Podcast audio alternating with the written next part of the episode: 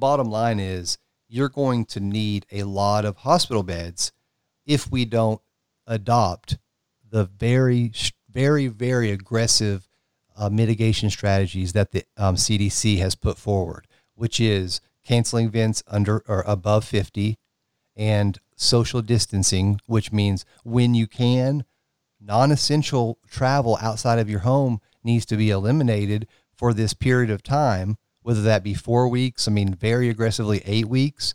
So, like you just mentioned, we're kind of writing our own fate based upon how we react behaviorally and whether we're willing to do what it is that people are suggesting. And I think that that's where it's become like, well, you're trying to control me. You're trying to tell me what I need to do.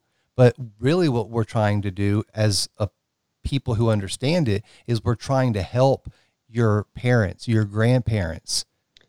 Exactly. I think that's the message that needs to get out there is that it might not be as important for your own health if you're a young, healthy person, although those people can still get seriously ill. Mm-hmm. But this act of social distancing is something we do to protect our loved ones who are in these more vulnerable groups and really save lives.